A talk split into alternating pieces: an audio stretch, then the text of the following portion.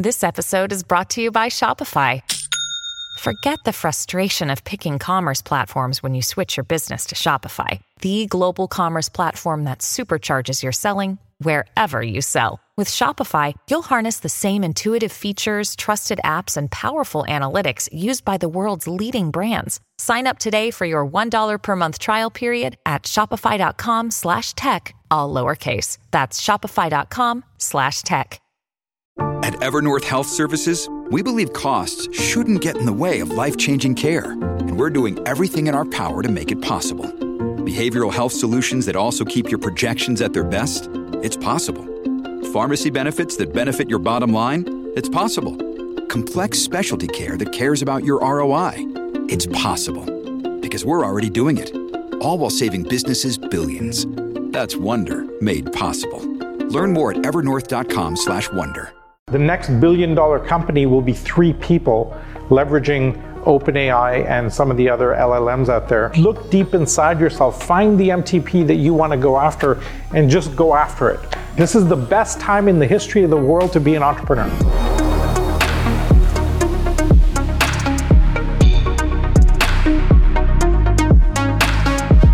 Let's talk about what it takes to build an EXO, right? We have a 12 step program. Um, it had to be 12 steps. It had, right? had, to be 12 steps. You want to hark back to kind of things that work. Oh, by the way, just to, to as, a, as a thing, uh, we have behind us a wonderful rocket. I call this the Spinal Tap rocket. If you've seen the movie Spinal Tap, they tried to build a huge set and they put the wrong feet versus inches, and they ended up with a. So I call this the the, uh, the Spinal Tap rocket because okay. it's. By the way, for those who've never seen the movie, if you go into a Tesla and turn the volume knob full up, the volume knob goes to 11.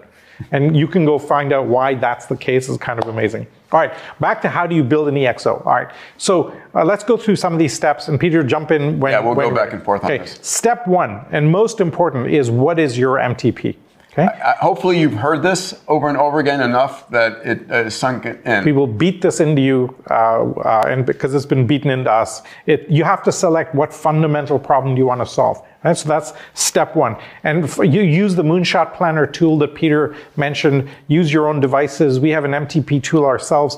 Uh, ask your friends. When I was younger, what did I say? What I wanted to do? What fundamental problem do you want to solve? And go. By the way, once you have your MTP, I want you to challenge yourself at a cocktail party to share it out loud. Don't be embarrassed by it. Like you know, my massive transformative purpose is, and what the hell is an MTP? Well, you explain it. And by the way, when you go outward facing with your MTP, it brings people to you. You'll be amazed. Oh, you've got to meet this person over here. I've got a friend you've got to be connected with. It's a magnet to bring uh, partners, community to you. You know, when I say at a cocktail party, I want to transform civilization, it doesn't, it doesn't really work. So I, I think I got to think about that. All right. So number one, you've got your MTP. Okay. Number two, uh, um, critical, um, join or create communities around that MTP. So if your MTP is cure cancer, Okay? You can either create community around that because there's lots of people interested in that, or go to platforms like Meetup or others that have thousands of user groups and existing communities that you can join. Why you want to find like-minded people, uh, you want to share that MTP, you want to build a community or connect uh, with your, your MTP to the largest group of people possible around you. So build and connect or just join uh, communities that reflect your values and your MTP. Okay. Yeah, I mean, the worst thing you want to do is have a team split because we have different purposes, yeah. right? Uh, MTP is like pulling a string. It unifies. It pulls you together. That's right. Uh, so composing a team around that based on your MTP is fundamental. Um, by the way, in the future, I think we'll be hiring based on the alignment of an individual's MTP with the company's MTP. Because if there's not alignment on that, there's no point really working together on things, right? So that's going to be kind of a prediction for the future. All right, step three is put a team together.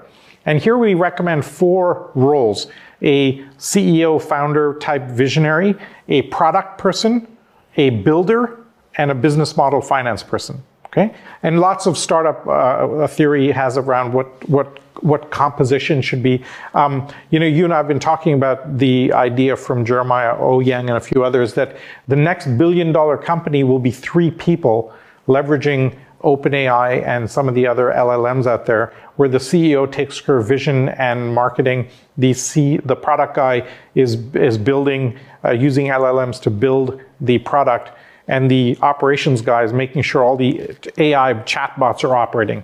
And the, we think that will be the next billion dollar company. Step four is uh, your breakthrough idea. And notice here that it's step four and it's not step one, right? Um, when you've got your massive transformative purpose, which is going to last you a decade or two, now you're going to find out what technologies, what business model is going to be in service of transforming that. Because if you start with a technology, that technology may not last very long. It may be obsoleted at the rate we're going in a year or two. What really keeps this all focused, train on the tracks, is in fact that MTP. Once you have the basic idea, right? Now you need to kind of start putting flesh to that to that raw idea. So you have a, a fill out a lean startup business model canvas coming from um, Alex Osterwalder, uh, or the EXO canvas, which was developed by our community. You can find it at exocanvas.com. If you fill those two out, basically it talks you through how to think about partners, channels, customers, vendors, value proposition, et cetera, et cetera. So you've fully thought through the idea before you start building anything. Please don't build anything until you've filled out these canvases to get a rough sense because it'll tease out any mistakes you make and you want to go as long as possible without building things.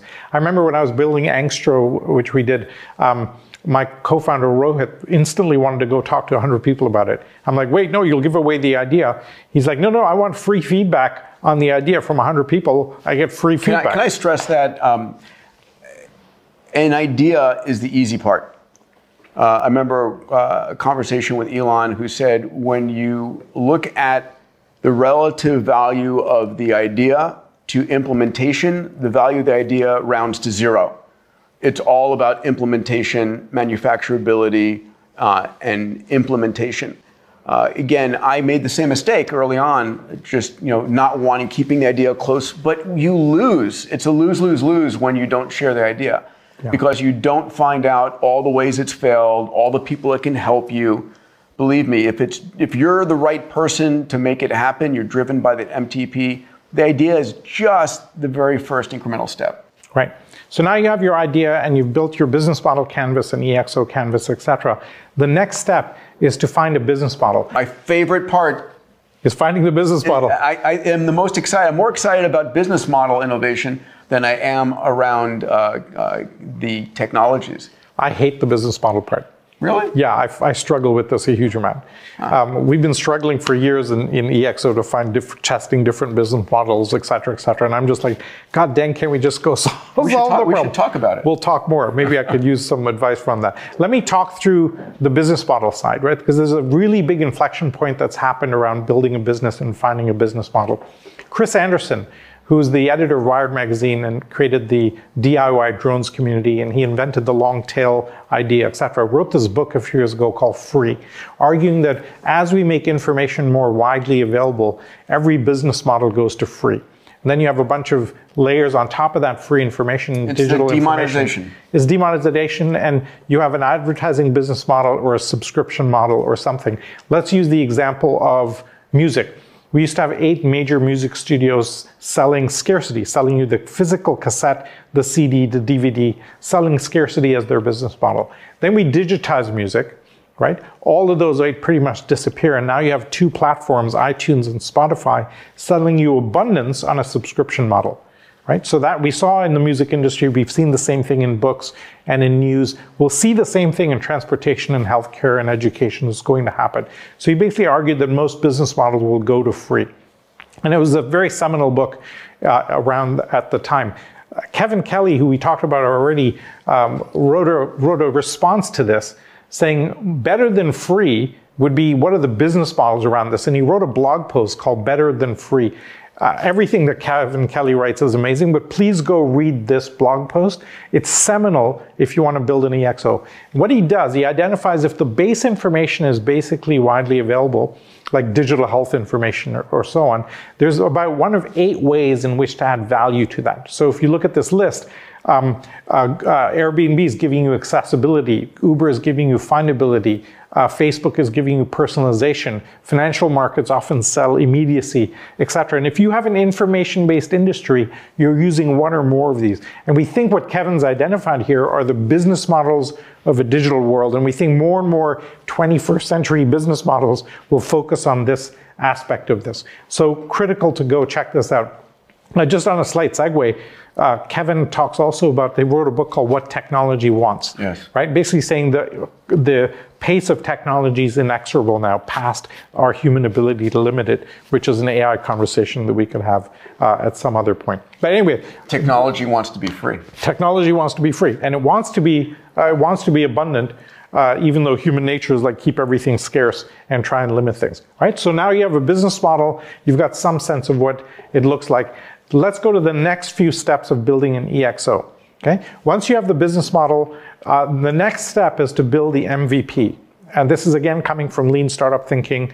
Um, and it's really, really critical. What's the smallest uh, feature footprint of a product to give you to get it out there and launch and test with customers? Hopefully, okay? this is second nature and it's obvious to you, but building an MVP Again, this is about building a data driven company, right? We think we know what the customers want, but we don't actually. As Steve Blank said, no business plan survives contact with the first customer, right? Because you think you have a sense, but when you get out there, I remember Reid Hoffman saying it a different way. If you're not embarrassed by your product when you launch it, you've waited too long. Yes. Why? Because if you wait till it's perfect, you are going to get it wrong, and you're going to you know you're going to make assumptions that you haven't validated. So the minimum. I remember when I was running Brickhouse, uh, incu- uh, Yahoo's incubator, we had Caterina Fake, uh, the founder of Flickr, come in and talk to the engineers, and she said. Talk to a team, and they go. Well, she goes, "What's so great about your product?" And they go, "We have 20 features in this product. It's going to be beautiful, etc." And she said, "All right, build the two that you think are going to identify the two features out of the 20 that you think are going to make it work and make it succeed. Launch those two and then get a feedback loop going. Yeah. Right? Yeah, Ash Patel talks about very similar. He says, you know, when you look at all the things you have to do in a company, instead of ordering them the way of a priority that you might have, reprioritize them uh, in order of which ones are going to teach you the most and do those first, right? It's constant learning in this regard. Constant testing. And the eighth step here is uh, is validate marketing and sales. Again, this is part of your MVP. Uh, how are you going to market it? How are you going to sell it? How are you going to price it? Are you marketing it direct? Are you going through channels, through partnerships? All of this is fundamental uh, to get to scale.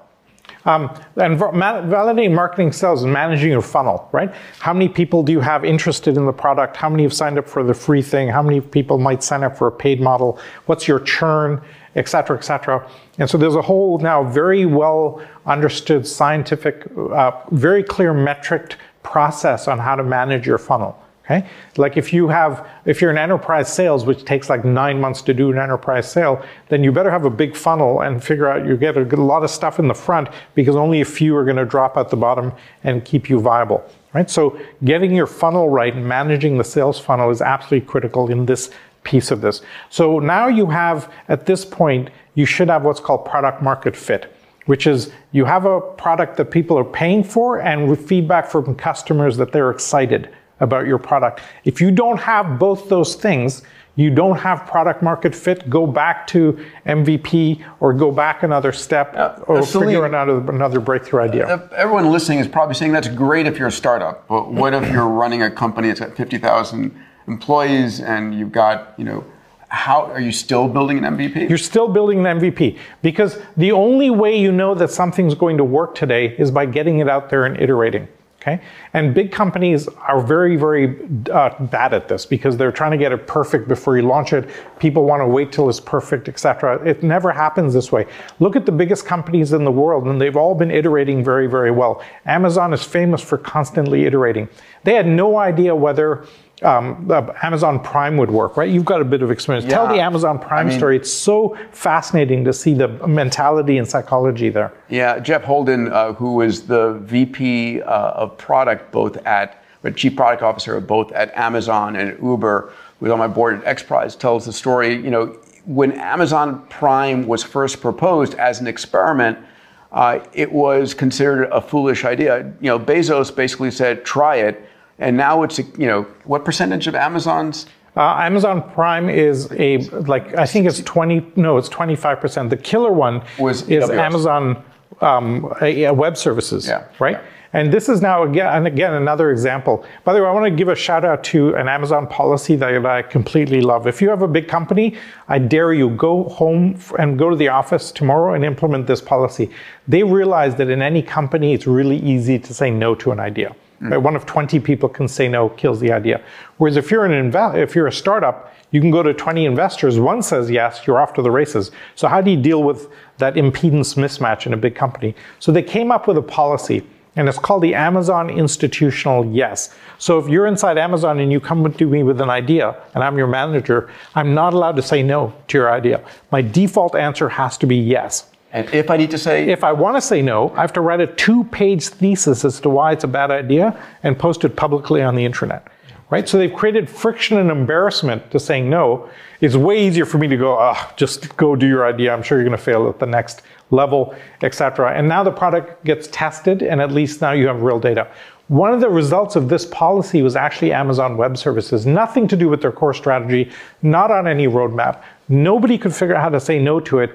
And now it's one of the most successful products of all time. It delivers 75% of Amazon's uh, profits globally. It's, it's just unbelievable. Hey everybody, Peter Diamandis here. Uh, I've been asked over and over again, what do I do for my own health? Well, I put it down in this book called Peter's Longevity Practices. Uh, it's very readable in just an hour. In the book, I cover longevity diet, exercise, sleep, my annual Fountain upload, meds and supplements, longevity mindset. It's literally consumable in just an hour's time. Hopefully, to incentivize you to make a difference in your life, to intercept the technologies coming our way. If you want this, it's free. Just check out the link below and download it right now. Another example is Kickstarter, right? Hopefully, you've all heard of Kickstarter, played with Kickstarter. Uh, you know, it was thought of as a platform for young companies to try their product out and get commitments early on. What we're seeing is large corporations actually trying things on Kickstarter as well to get early information about who wants what color, who wants what different uh, product elements. My, my fellow Waterloo grad, Eric Migicovsky. Migicovsky, right, uh, Pebble Watch. Pebble Watch. Wanted to create. He went to, this is a great little story. He came out of Y Combinator, right? Best incubator in the world with the best network in the world, trying to raise $100,000 to, to build a prototype of his running watch. All the investors said no because uh, Silicon Valley is very biased against hardware at the time. So now he's got three weeks of cash left, right? He's like about to run out of money. So he puts up a a, a project on Kickstarter desperately saying, Can I raise $100,000? Can I pre sell my watch? Raises $10 million on Kickstarter, right? Now that tells you two or three really interesting things. One, all the investors are wrong, which is fine. This is why investors use a portfolio approach. More importantly, if you uh, have crowdfunding, why do you need the investor? And now the sophisticated investment ecosystem around Silicon Valley is rendered irrelevant in a sense because I can crowdfund something. But third, and maybe most importantly to the point you're making, for the first time in business history, you can validate demand for a product without building the product. Yeah. Right? Throughout history, you had to like build a product and go, do you like it or not? Customer goes, I And hate now it. Eric has a new problem. He's got to build a lot more watches. He's off to China on the next flight. That's the that's the that, but that's a great problem to have. I've Yeah. got ten million dollars in the bank now. I've got to go do this. So, um, uh, by the way, Sony Corporation is now launching anonymous Kickstarter campaigns and then funding the successful ones because it's just an easier way to validate success. So, really critical. Data-driven decision making. It's not listening to the experts who tell you what they think. Yeah, so constantly run experiments, validate your marketing sales, okay? Step nine, once you've got a funnel out there and so on, is to now implement the EXO attributes of scale and ideas. Uh, do as much staff on demand, community and crowd, implement algorithms, leverage assets, figure out engagement models for your product, and then all the internal mechanisms. What's the inter, how are you going to, what interfaces do, what, where do you want to automate the interfaces between you and the customer? What dashboards are you running? How are you doing experimentation and what experiments are you running, right? Um, how do you decentralize decision making and what social technologies are you using inside Now, to be clear, right, it's not implementing all 10 it's necessary, right? And it's you might actually begin with a couple of these and then move towards others as part of your plan. That used to be the case. Okay. So in the first book, we, we our research indicated if you implemented four of these, then you got became an EXO. But I think today the market basically says the data now shows that if you're not implementing all of these, somebody else is, right? Uh, and so the more you implement these, the better. And the faster you can implement dashboards, for example, the faster you've got a real time sense of what's happening with the business. The, the, more you can implement experimentation, the more you're implementing a learning organization. Right. And a few right? of these, there's no excuse not to be implementing them. They're just the, fundamental best practices as an entrepreneur today. Yeah. Now, um, really critically, I'll give you a great example. There's a company out of Australia called Smart Group. And what they do is every quarter they pick, they get 10 people, each of them picks one of the scale or ideas attributes, and they implement that attribute. So they have 10 projects going on on a nonstop basis implementing scale and ideas. Uh, they grew 5x over a two year period by doing this. Right? They were already a public company, by the way, so this is not a small company. They were already a public company, and then they grew 5x by applying the full scale and ideas methodology. Our 10th step is to implement and establish a culture. Uh, but I would say, you know, a culture begins from the very beginning. Uh, and it's, you know, what happens when the CEO is not watching. It's the interactions between your employee base, between your founders. And again, it starts with that MTP. It starts with the original founders, and that culture is going to drive everything. Elements of the culture I really personally always want to be driving. It's data driven, experimentalism, fundamentals there. Yeah. Uh, now, we found over the years that having an EXO structure um, takes out a lot of politics right? As we said in the implication, most of the of a, in most traditional companies, almost all the conversation is about what's happening on the inside. That person's product didn't work. Did they get budget for that thing? Why is that guy trying to steal my team members? And, and within EXO, most of the conversation about what's on the outside are we solving the fundamental problem or not, etc. So that's critical. And by we found that by implementing more and more of the attributes, the culture stays young, alive, a learning organization oriented constantly towards the MTP. Okay. Uh, step 11 um, constantly retest your assumptions. So this relates back to experimentation, yeah. but you got to retest: uh, my, is my pricing correctly? Uh, am I really following my MTP? Because often you can drift off to the side. Oh my God! We we I've been there. We at EXO almost accidentally became a consulting company, and we spent we were spending more time advising big companies than trying to solve big problems. And we like the community actually rose up and go, "Hey, what happened to the impact side of it?" And we're like, "Oh, dang, we we kind of accidentally left that." Because you're in your own soup, it's really hard to gauge and see what is happening around you. So make sure you have active advisors that are constantly calling you out and testing you against the what you're doing. Are you aligned towards the MTP or not? Uh, Burt Rutan, who is the famed aerospace designer engineer at Scaled Composites, he built Spaceship One that won our $10 million X Prize, has a quote I love. He says, Question, don't defend. Yeah. If you're building, as part of a cultural attribute, if you build a culture which asks, you know, which allows questions to be asked at any time instead of defending yourself, as soon as you start defending your position, you're backed into a corner and you're not able to explore new areas. You're not telling yourself the truth, you're simply defending yourself. So, question, don't defend is one of those cultural elements of asking questions. You know, the video of Burt talking about this is so amazing. He goes, "I've never been so goddamn excited as when trying to win this X win this prize." I want to just do a quick shout out here. Yeah. Um, it's so amazing to watch an X Prize unfold. Um, and the, the rationale behind this is when you put up a $10 million prize, something like 30 or 40 teams will spend like up to 150 million dollars in R&D trying to win the 10 million dollars. So it's the most leveraged model for innovation ever, um, where you can crowdsource hundreds of teams. How many teams are registered for the carbon extraction prize? Uh, we had uh, 1,200 teams going after Elon's 100 million dollars. We just launched this wildfire X Prize, and uh, after the first month, we have something like 60 or 70 teams, all designing different ways you know, detecting the fire is not the hard part, but how, if you found a, a, a wildfire igniting that's moving and you had to put it out autonomously in 10 minutes without humans in the loop, how would you do it?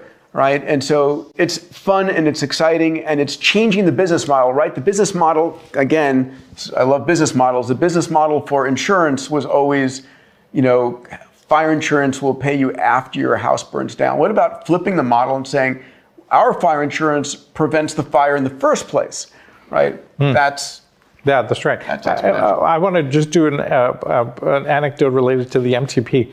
Uh, one of my favorite stories at X Prize, and you watch all these teams like running around, like mortgaging their house, hoping to Oh my win. God, yes. Right. My favorite story is the the uh, oil cleanup X Prize funded by Wendy Schmidt, the three million dollar prize for anybody that could double after the Deepwater Horizon oil spill. The turns out the oil cleanup technology has not changed since the 1980s, since the Exxon Valdez, because there's no economic incentive. So very quickly, a prize gets put together to say, can you double the effectiveness of existing oil technologies? Can I? Can you Yeah, tell so we, we had 340 teams around the world who registered to compete for this to try and reinvent how you clean up oil spill on the surface before it hits the beaches and the fisheries. And we had amazing teams. The top 10 teams, one team was a family out of Alaska that mortgaged their home literally and built technology that came in the top 10. Another team, you can't make this stuff up, was a tattoo artist and his client. The two ta- tattoo artist uh, had a uh, tattoo artist had a vision and an idea. His client, who's a dentist, uh, literally underwrote it. They built a scale model. The guys tested in the guy's jacuzzi, and the first time it saw full scale oil spill was at our test facility, and they came in second. I mean, and it's like What's what's great about that story, right, is if you're a VC or an investor and that team walks into your office, you are never funding that team, right? Like you're a dentist, you're a tat, you have no experience, no background, no expertise in this. What do you? Never are you funding that team, and yet you would have lost out, right? And this is what's so magical about sourcing from the crowd. You never know what you're going to get, but if you have an abundance of people working on it, that problem is always going to be solved, and this is so critical. And by the way, uh, check it out at xprize.org. Please get involved. Uh, uh, Salim is on our board. Anousheh Ansari, who funded our first $10 million prize um, and then flew privately to the space station uh, for 10 days, is now the CEO. I serve as executive chairman there. We've launched $300 million in X prizes. We're about to launch another quarter billion dollars. Our mission is to crowdsource solutions to the world's biggest problems, not for ideas, but people actually go and build this stuff and demonstrate it. Hmm. All right, final step in building an EXO, right, is tur- try and turn yourself into a platform. Okay? If you look at the history of the internet, Yahoo, BlackBerry, Nokia all failed to become platforms.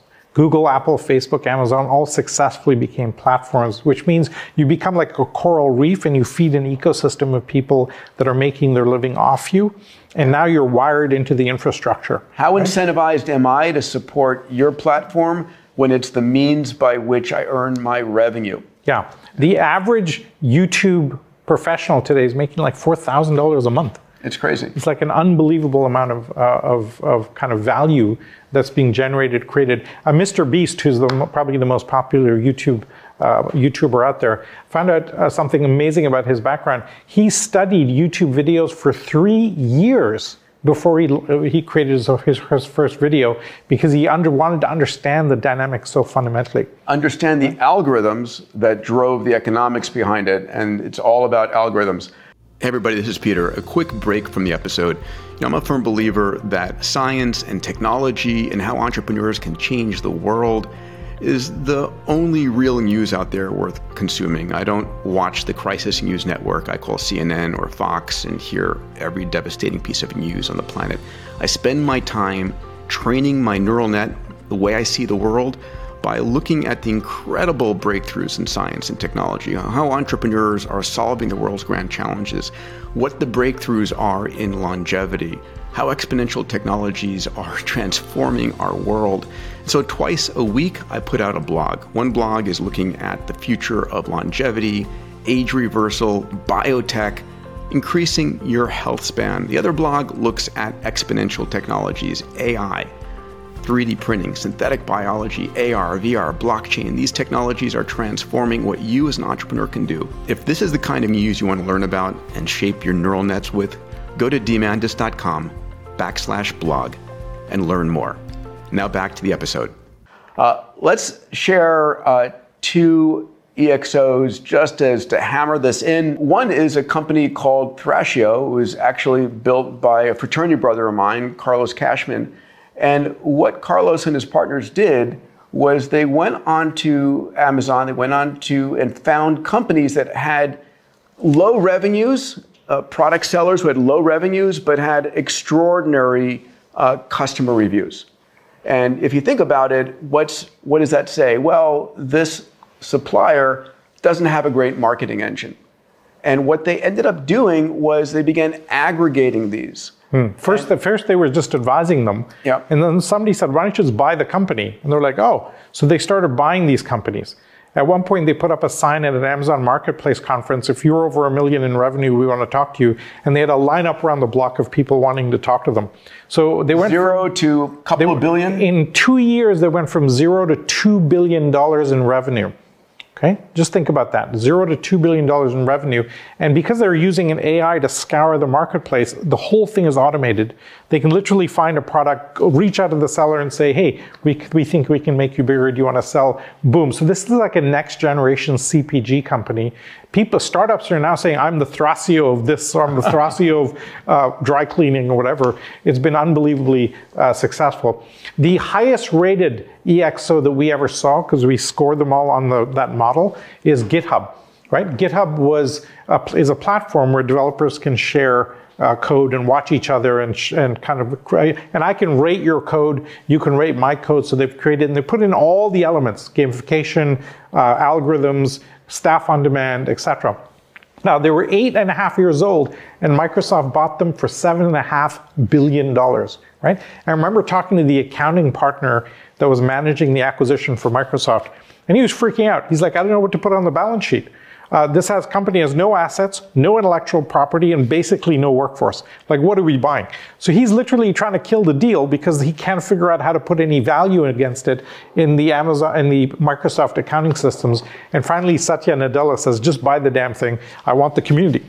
And now with ChatGPT, we, they have access to all the GitHub repositories because GitHub is, has been that successful.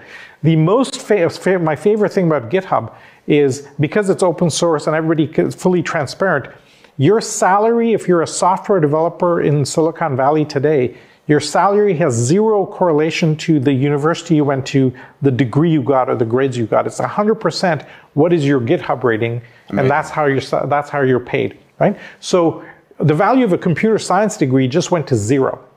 So this is a profound uh, commentary on the future of higher education. As we apply that to doctors and lawyers and so on, ChatGPT will really transform all of this. let's note, by the way, since the year 2000, we have written about 3 trillion lines of code around the world. And when an LLM or AI has access to all those 3 trillion lines of code, the next code you write is going to be that much better. Because if I'm a developer, you did software development when you were younger, yep. you, you write maybe 50,000 lines of code, 100,000 lines of code. Never do you have access instantly in real time to 3 trillion lines of code. So the, the, yep. the what's coming in the future is going to be it's unbelievable. The same thing in medicine, right? I like to tell people, you know, every day there's 7,000 medical journals that are public, uh, articles published in medical journals, 7,000 how many has your doctor read this morning?